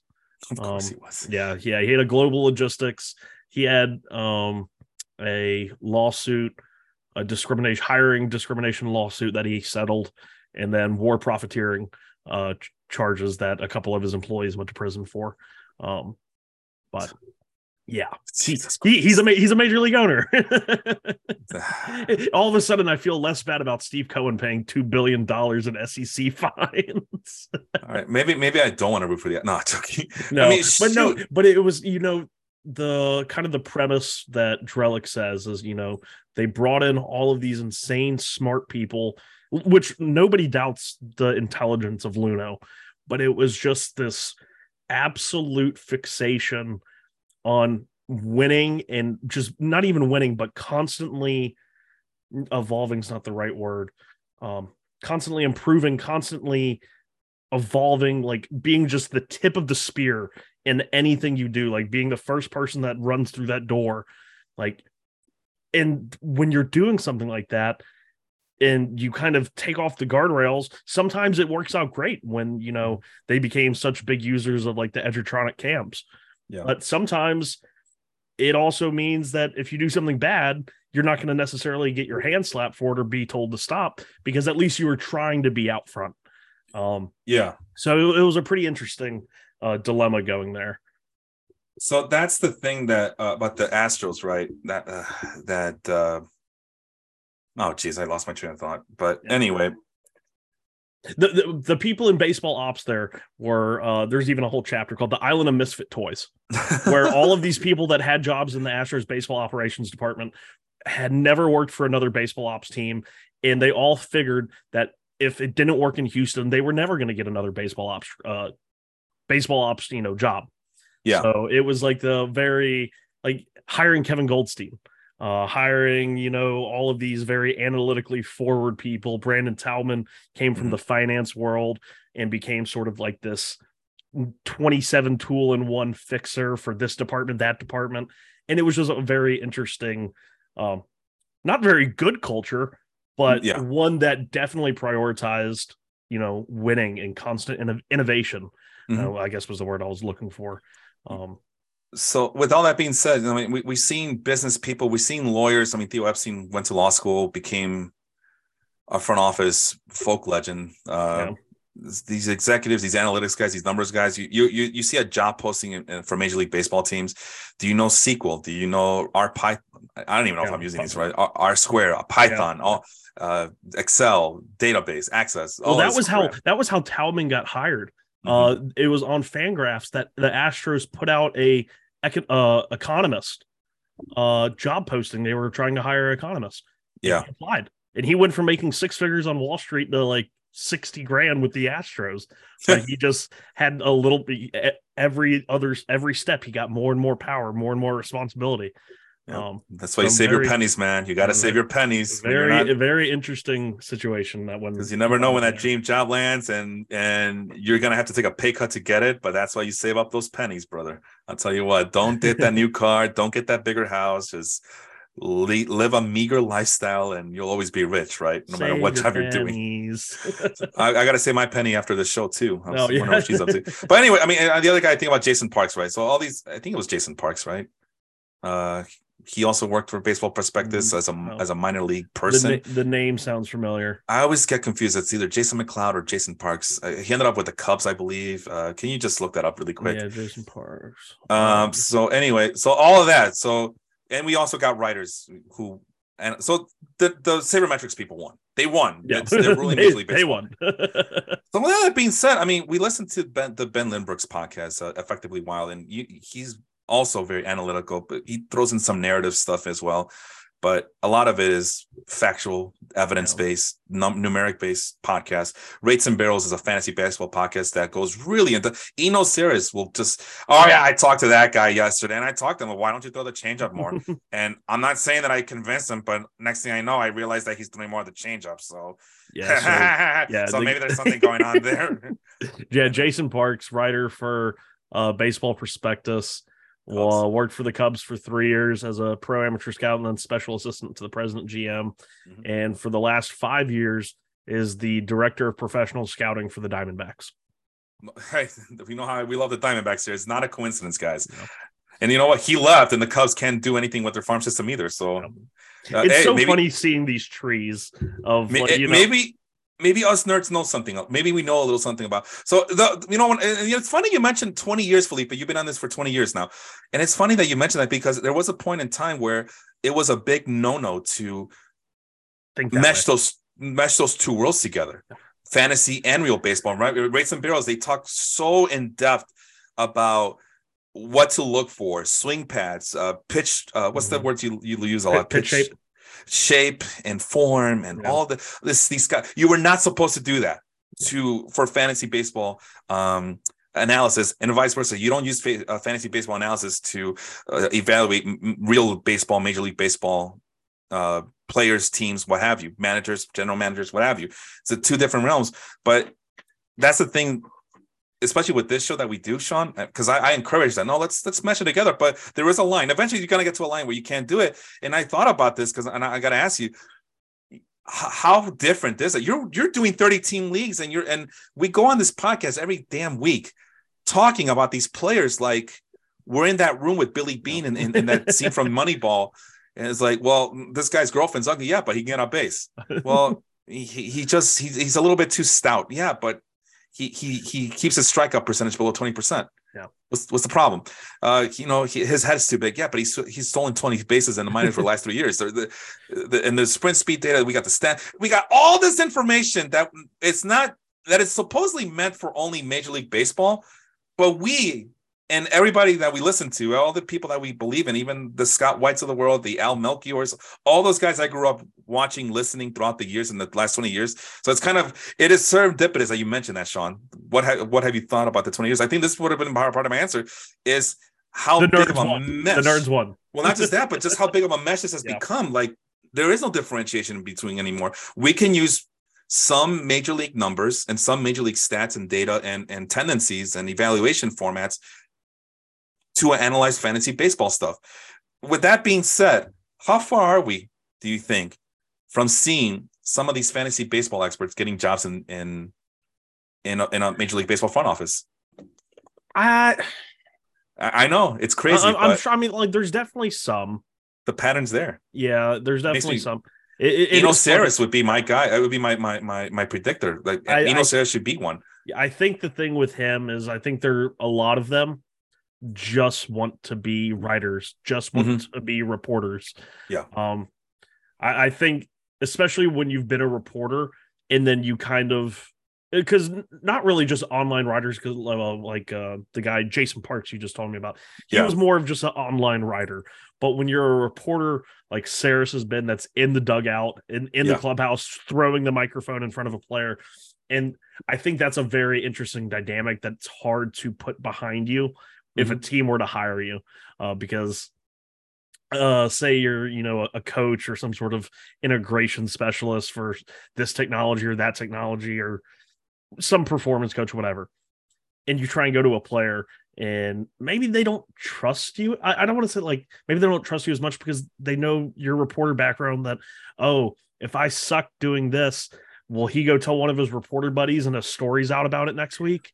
Uh, counterpoint to all that, make them sign a non-disclosure agreement. You can only yeah. discuss these matters with. Well, then you're an unnamed source in an article. oh well, I mean, that means you, you, you make that this that's that's this thing. That's why I don't respect a lot of these guys who are trying to get into writing, and you could tell that how big of a homers they are for their own team and how yeah. um unapolog uh, uh, constantly apologetic they are. To I don't respect those guys. You, you, you don't have any a critical eye. You're just a fanboy with a blog. You you don't yeah. do anything.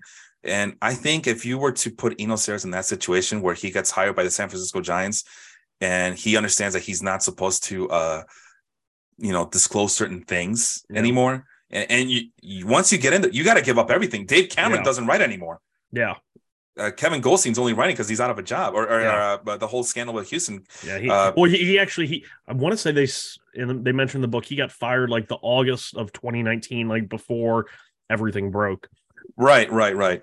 So, uh, but but you know, he went back to writing for Fangraphs, and I, yeah. I guess he's doing okay.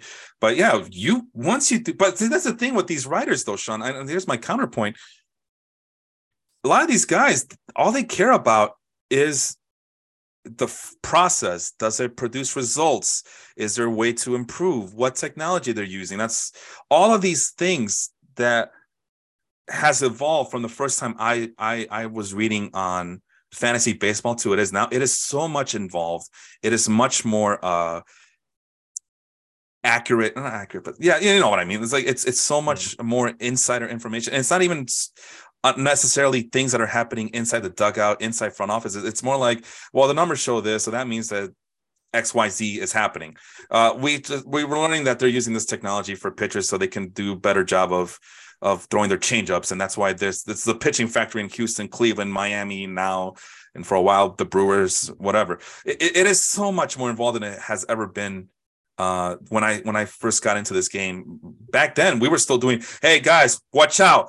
Paul Konerko had a hell of a year last year. That's great, but we're coming into an even year now, so you might want to avoid him.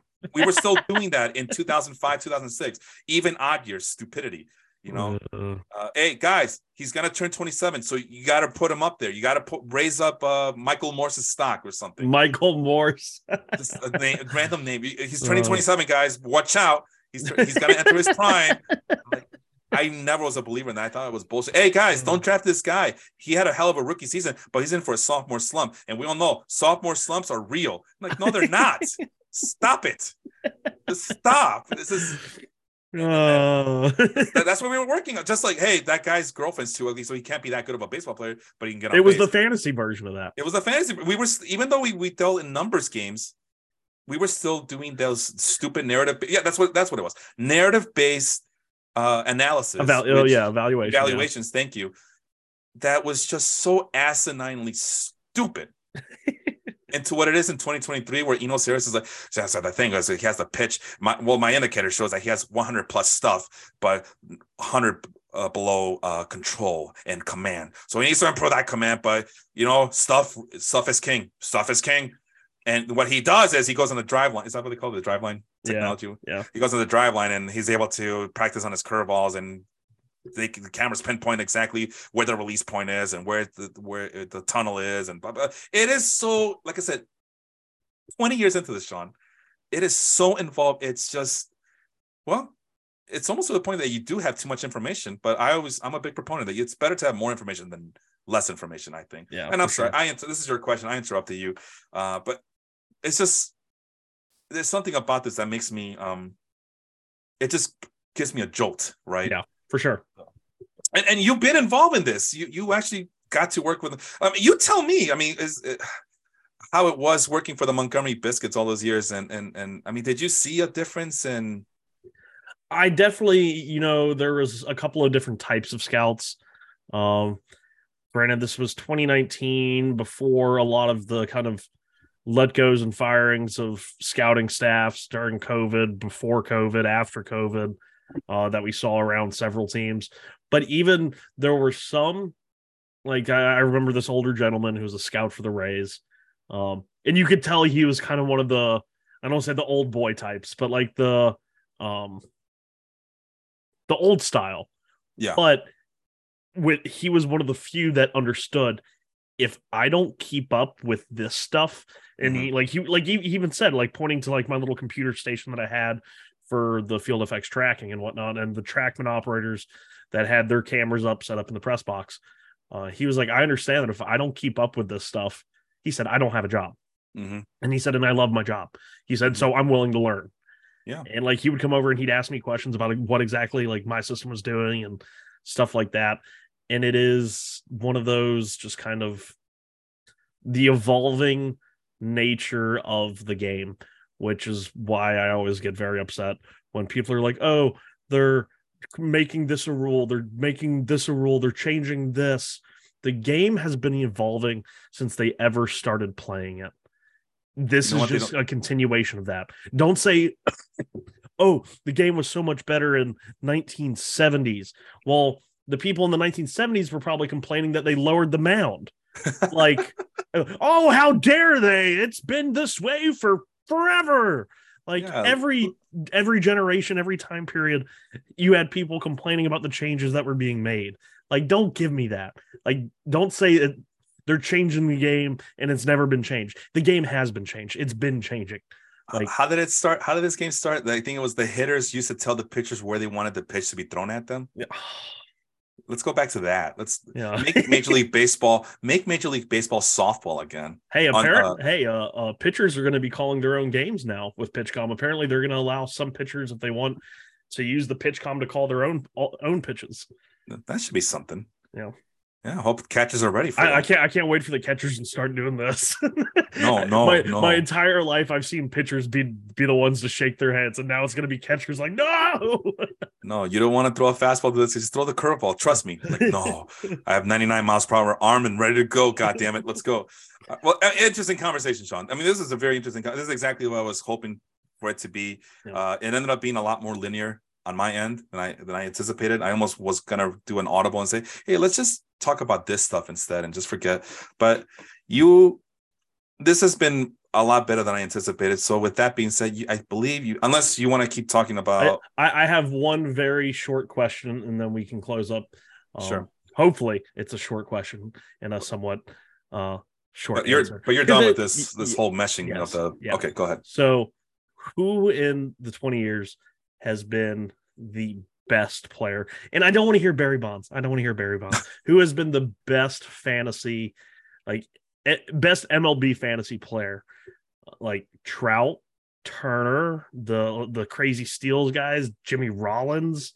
Like, what was like maybe not, or maybe just I should have phrased it as like, what was the best fantasy season that you could maybe remember that isn't Bonds? Because even Oh, even like in the early 2000s, Bonds wasn't really stealing bases. Granted, you played in points leagues, so yeah i mean he- he, was so dominant. Um oh sean you're killing me here. All right let you know what? Because at first I, it was almost like this question spawned off of the biggest surprise one and it was going to be like who was the biggest letdown for you? And the guy that came to my mind was jonathan villar when he had the 20 home run and like 60 stolen base season and he was going in the top 10 in drafts.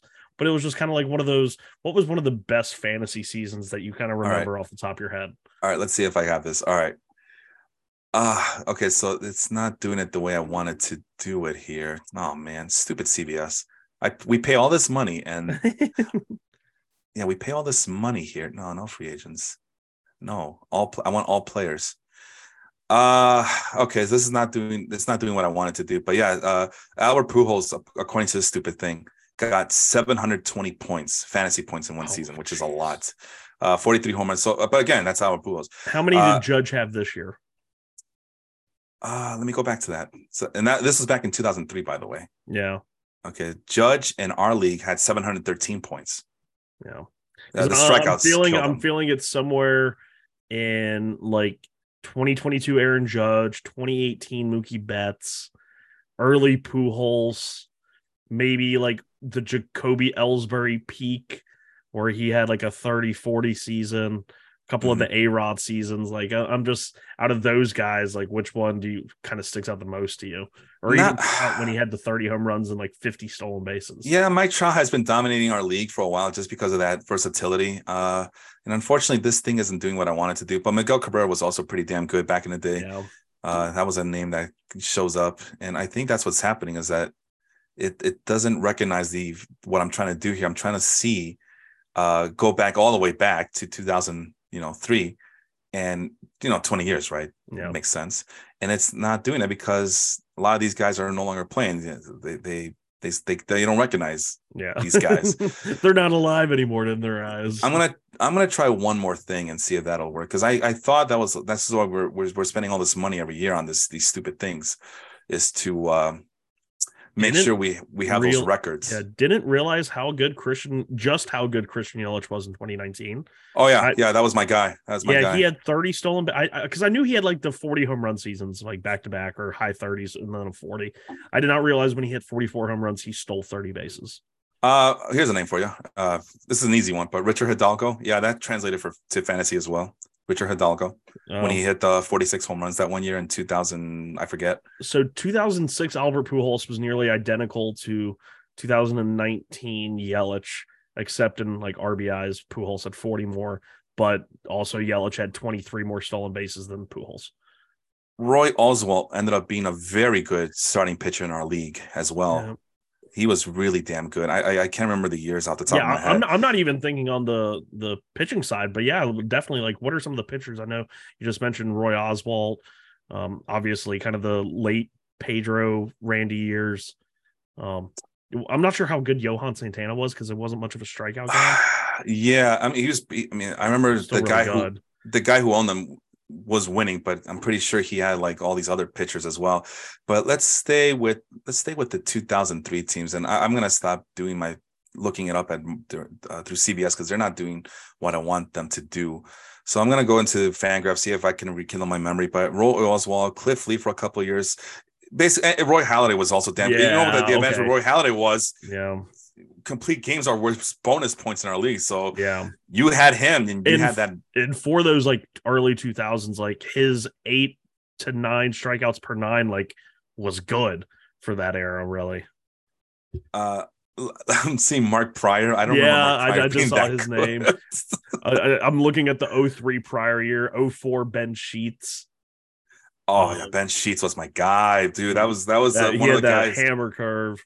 Oh my, I love Ben Sheets. I was one of the guys I was like so happy to draft. He's gonna be my starting pitcher, and that's the thing is that uh building around your like a, a starting pitcher like that Mhm. uh, very rare to do even during this time of uh, uh, uh, of era in baseball uh, if you don't have pedro martinez roy halladay or, or uh, randy johnson you're out of luck you're screwed Okay, so don't listen to me because apparently from 2003 to 2005, which I think is when Santana had two of those Cy Youngs in 04 and 05, I believe. Or then he, I think he had three in a row. It was 04, 05, 06, something like that. Mhm.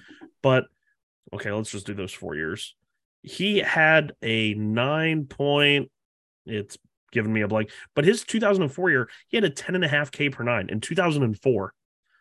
Like that's, I, I thought he struck out less, but yeah, over a four year period, 9.7 K per nine.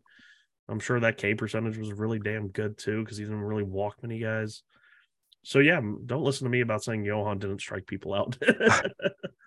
uh here's one for you um closers are a big deal this is back in the day where the ninth inning guy was a ninth inning guy and Yeah. my guy in 2003 was bj ryan i love me some bj ryan Ah, that's a name I've forgotten. Although I see that in 2003 he wasn't saving, but he was on my radar. Like, oh man, if this guy ever gets a closing job in Baltimore, I want him on my team as my main closer. And that lasted for about two years when arm injury started ensuing. But this is back when you can depend on these guys to get you all the saves. And one guy, well, not just him, but watch it in 2003. Remember this guy named Eric Gagne? Yeah, yep. 55 John saves. John Smoltz at, uh, with a paltry 45. and non Hall of Fame pitcher Billy Wagner with 44 in 2003. I So- find it insane that his uh K Rod's best year in terms of war Mhm. um seems to have been when he only had 12 saves. But he had a 3.7 or. Uh, here's another name for you for the Dodgers, Jonathan Broxton. Yeah, oh yeah. Yeah, uh, he uh, led everybody, all relief pitchers in WAR with 2.6 in 2009. Uh, but let me see who was a saves leader. So saves are worth 10 points each. Brian Fuentes had 48 saves with the Angels. I remember, I think I might have had him. Brian Fuentes, Houston Street. I, I have very good memories of those guys because I used to depend on those guys. JJ for saves. Uh, JJ, is it Putz or Poots? I used to call him Putz, but I think it's Poots. Poots. Uh, yeah, he poots. Shows how mature we are. going clicking over to the starting pitchers. Uh, I never was a big fan of Zack Greinke. I think, but you know, he pitched a lot of innings, got a lot of wins in 2009, so he was valuable. Uh, I'm a, I was a big Felix Hernandez guy, even though, and I had him on my team. But again, I read some of these articles that say, "Beware of Felix Hernandez. He's not always." if, if if you got him, you might want to trade him or get rid of him. So I got rid of him because of this stupid article. Looking back, I should have just you know, stuck to my guns because I really, really, really liked him when he was coming up the minors. You should send that author a uh, very strongly worded email. Probably Scott White, and that's somebody I, I, I, I respect. But others, other guys listed Roy Halladay, which we already told you how good yeah. he was. Cliff Lee, uh, once he got uh, uh, situated with Cleveland, it just became like automatic with him. Yeah. Um, and that's and, and we see that pitching. I mean, Adam, Adam Wainwright. Remember uh, he started his career as a closer yep. in 2009 he's already like among the top 15 best starting pitchers along with chris carpenter uh, joel pineiro of course because the cardinals they take these rejects and turn them into serviceable starting pitchers. Uh, josh beckett was also damn good as well. Cc uh, sabathia just being an innings monster. Yeah yeah back when uh, that was the expectation. You pitch your six or seven innings uh, and then as, as you know sean as years will go on Those expectations got lower. I mean, again, we're complaining about guys who can't even go past five innings. Uh, I had Chase Utley on my team for a long time. Uh, so that's why I have a soft spot for him. Him and Scott Rolen for a long time. I had him. 2009, he was the number four best uh, player in WAR. But was that? I guess the stat I should be looking at is WOBA, right? Because all we care is about production. Uh, by the way, Pujols with a 447 WOBA. Joe Mauer 438. Wow. Uh, Prince Fielder hit 46 home runs in 2009, so that was pretty valuable because he wasn't striking out a lot either. Yeah. Uh, Kevin Youkilis is a guy I used to have all the time because of the walks. I'm a big walk guy. I'm a big yeah. The Greek guy. of walks. That's right. Uh, Hanley Ramirez was always automatic 25 home runs, 25 stolen bases at the very least. Adrian Gonzalez, big run producer that he was. But my guy, Sean, Ryan Braun, that oh. was my guy. oh, uh, you you would root for the Astros and Ryan Braun was your guy. Oh, I'm gonna keep my, I'm gonna Braun, keep man. an eye on you next year, Felipe, in the league because I think there might be some funny business going on based on your likes. Listen, man, all the only crime is getting caught. All right, and technically, Ryan Braun never got caught. That Bjorn sample was tainted. Oh, tainted. Yeah. And you know what? Happy tainted. ending. He ended up meeting up the guy who uh whose career he ruined. No, he still works there. What are you talking about? Oh, oh, okay. Didn't ruin his career. Ruined his reputation. No, he's still director of that. Uh, I checked it up. He's still the director of that hospital up in Milwaukee. A big you, hospital. You can still have the the position. No, no, a director of a major hospital system, bro. Come on. Like he's a head honcho, man. We, we he, might be thinking we might be thinking of different people because I know uh, there was like the low level guy that handled the actual urine. Where the hell up. is this conversation going? I looked. I, I literally up. just used the phrase "handle the urine." No, I, I, I think I think that means we've hit the limit. no, hold on, brother.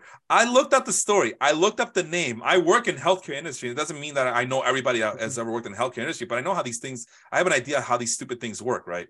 So, this guy, not only did Ryan Braun have dinner with him after the fact. He had dinner. He apologized uh, that things went that way. And Ryan Braun says, you know, and you know, he didn't say anything about it, but it was a good conversation. It was a good, nice meal. It was a great dinner, and it's water under the bridge. And I looked up the guy on LinkedIn. He's still working in that same hospital system. He, he for like think. 20 years now. So where is the He's, trying to find the guy because I'm trying to remember who it was. He's still around, man. He he he's still the director of, of medical operations at, at the major Milwaukee hospital system. He's fine. No, he's no, fine. nothing, nothing was ruined. Uh, also, uh, while you're looking up, uh, Rockies were still a thing back then. Brad Hawpe, yeah. uh, Brad Hawpe, uh, Matt Holliday, Troy, Troy Tulowitzki. Well, 2006, 2007, 2008, around that time, I ended up having both Ryan Braun and Troy Tulowitzki on the same team, and I think I even had Ryan Zimmerman and amounted to jack shit for my team. So th- th- that's how frustrating. But Ryan Braun was awesome. He basically carried me to a playoff berth but, uh, but on, on his back. So I'll always have a soft spot for Ryan Braun. I don't care what he did. Listen, he the team apologized. on my back. He apologized. Okay. Michael Young was also always a pretty damn good second baseman as well. I trusted him for a long time. And once and, and, and once Michael Young left, Ian Kinsler. Was I was just about to say him too when you brought up second base. That was Uh, underrated. Uh, at three years, uh, Joey Votto also was pretty freaking good, man. I, I again him also. I think I had him on the same team with Ryan Braun. Helped me get into a playoff berth as well. Uh, on offense, I had shit pitching that year, and I ended up going to the playoffs. Only four teams make the playoffs in, in, in this league, so Joey Votto was a instrumental. And uh, let's see, let's go to 2013, 10 years ago, and we'll we'll call it a night. Yeah, Mike Trout's the truth that, that he just established himself. But that was the year Miguel Cabrera got the triple crown and stole an MVP from Mike Trout. But just depends how you look at it, right? Uh, Andrew McCutchen oh, uh, was always a. I, I I was at a point in my life where I thought McCutchen was better than Mike Trout before this happened. Before Yeah. he started Before busting Trout out. became Trout. before he busted out the uh 10 and I I wrote I there's some I'm on the record writing it down saying listen Mike Trout's awesome but I'd rather have the plate discipline of Andrew McCutchen on my team he gets the stolen bases Oh. he gets the home runs and he doesn't strike out as much well little did I know Mike Trout would eventually figure out this major league baseball game and become one of the greatest players of all time McCutchen pretty damn good player for his era Yep. too but nowhere near what Mike Trout ended up being um Josh Donaldson was also coming into the uh, into the four as well as uh what do you call those guys uh, as a as a third baseman for the Oakland Athletics. Out of nowhere, so there's a surprise there, Sean. Out of nowhere, Josh Donaldson became uh, a- known commodity in fantasy circles. So uh, Chris Davis, 53 home runs that year in ah, 2013. yes. Uh, When the A's were good. So they were testing for uh, uh, PH, uh, PEDs, not PhDs, for PEDs. Not going to find many PhDs in a baseball clubhouse. we're, we're looking for doctors. No, not that kind of doctor. Are you a doctor? Okay, who am I? Is it really? Uh, I am. Therefore, I think. Therefore, I am. What is the point of life? Why am I here? What is the purpose of our This living? man is choking. Is baseball a metaphor for life? Oh, am I the God. bat or am I the ball? You tell me. Uh, but at that time, uh, they weren't really testing too hard for ADHD medications, I believe, and a lot of uh, connections are being made that Chris Davis was able to hit those home runs. Number one, he was desperate for a contract. Remember that was Buck Showalter butting in. Like anybody who wants to pay this guy that type of money should not consider that. Uh, I don't and I- remember that. no, he uh, uh, Buck Showalter. Yeah, Buck, go find that. Buck Showalter got involved in those contract publicly got involved himself in those contract negotiations, which got him a lot of flack. Like, hey, mind your own business, old man. Get the get the fudge out of here. But turns out he was right. He knew something that we didn't know with the Orioles as a manager. Uh, the Davis. Then they started. The, I I think you remember this, right, Sean? Uh, Major League Baseball started bringing down the hammer on ADHD Yeah, medications, yeah, yeah. and they and Chris Davis kept taking them. He got suspended, right? If Yeah. memory serves me right. So there you go. Uh, Buster Posey's always been a really oh, good hitting oh, catcher as well. Wrong, Chris Davis. That's why I was so confused. Oh my god, you're thinking about Mexican Chris Davis? I was thinking about Oakland A's Chris Davis. Mm, I mean, didn't he have like almost a 50 home run season, like 47 or something? Close enough. I I mean, don't know. eh, That's know why I was so this- confused. I was like, why is Buck Showalter talking about Crush Davis? Like, yeah, and both Chris Davises is one with the K, one with the C. They ended up having pretty similar batting averages, right? yep. And then, of course, Crush Davis had the 241, 247 batting average four years in a row. I'll leave you with his last name right here, uh, Paul Goldschmidt. Ah, jeez. And, and it's not just because he's such a great hitter, but it's just the fact that in this is around in 2013. This is around the time where he was establishing himself as a Yeah. pretty damn good base dealer as well. Yeah. He was a first baseman that was giving you all of the offensive production. If anything, maybe just a little light on the home runs because it was like maybe in the high 20s, but he more than made up for it in stolen bases for fantasy. Well, every once in a while, Sean. In 2013, he had 36 home runs along with 15 stolen bases. okay. Because I know there was one year where it was like the home runs were down, but he hit like almost like 50, 60 doubles. That was insane. Well, 2015, 33 home runs, 21 stolen bases. 2016, 24 home runs, but 32 stolen bases. And then 2017, 36 home runs. He had a And 32, 18. he had a 32 stolen base year. 2016, look it up. Oh my God. 36 home runs in 2017, 18 stolen bases. So I guess that is a good way to stop. If you're looking for guys that shocked the fantasy world, out of nowhere. That would be a great name to look up Paul Goldschmidt in the early 2010s. Yep. God, I, I didn't realize he debuted in 2011. Time flies, brother. I thought he Time was like flies. closer to 2014, but wow, he was yeah. Mm-hmm. And now he's 35 years old Jeez. and, s- and still hitting. still still hitting. I don't, I don't know if the stolen bases are there. I forgot how many stolen bases he got Uh, last year. He stole 12 in 2021 and seven last year. But he, Uh, he's actually uh, currently over the last three years, he has 20 stolen bases and has not been caught once. He's become the savvy base runner. Very savvy. The AJ Pierzynski's of base running, right? So he is a, a th- I know this is so random. He has a 31.8 BSR for his career right now. I would go out on a limb and say that has to be the best of any first baseman in modern baseball. How far back you want to go? Uh, pff, 69, 50, or like World War. Because I, I feel like if you go too far back, there's some of those like tiny little dudes that played first base Yeah. and stole like 50. But Well, 1947 is known as the integration era because Yeah. of Jackie Robinson. So let's do that from, and you only want to look at first baseman. So Fangraphs, they, uh, what I found out is that people do not like the way Fangraphs uh, classifies some of these hitters, yes, but we're gonna use them anyway because screw those guys, right? Screw these people who don't like Fangraphs. Fangraphs is truth. So we're looking up first baseman, right? BSR. And then we're looking up for BSR. Sorry, my computer's slow. So if you got it pulled up, just Yeah, shout it I'm, out. I'm working on it. Wow. Maybe it knows that you and I are trying to get in on this. There we go. So first baseman, uh Albert Pujols at Yep. negative 50. Oh yeah, like he, he's not even like he's heads and shoulders above everybody else. All right, you got it. You want me to do it? Goldschmidt, Erstad, Myers, Bellinger, and Earl Torgeson.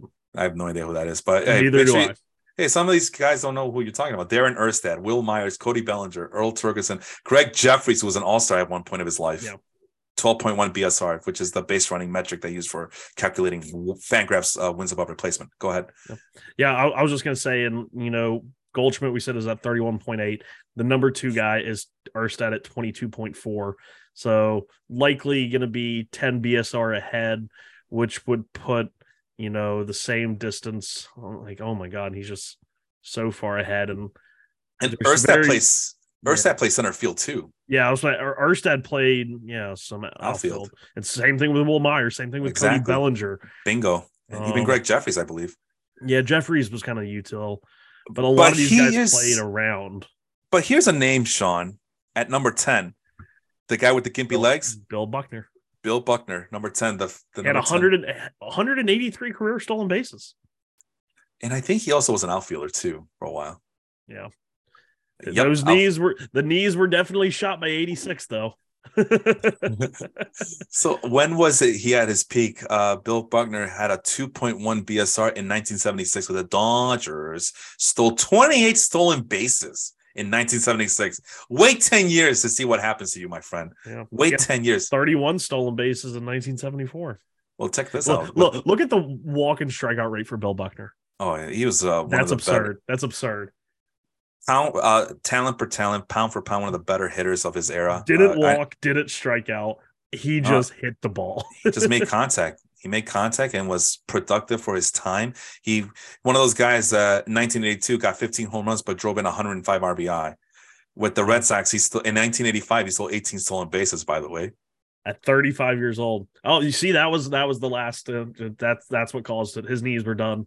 Yeah, he, he ran too much the year before.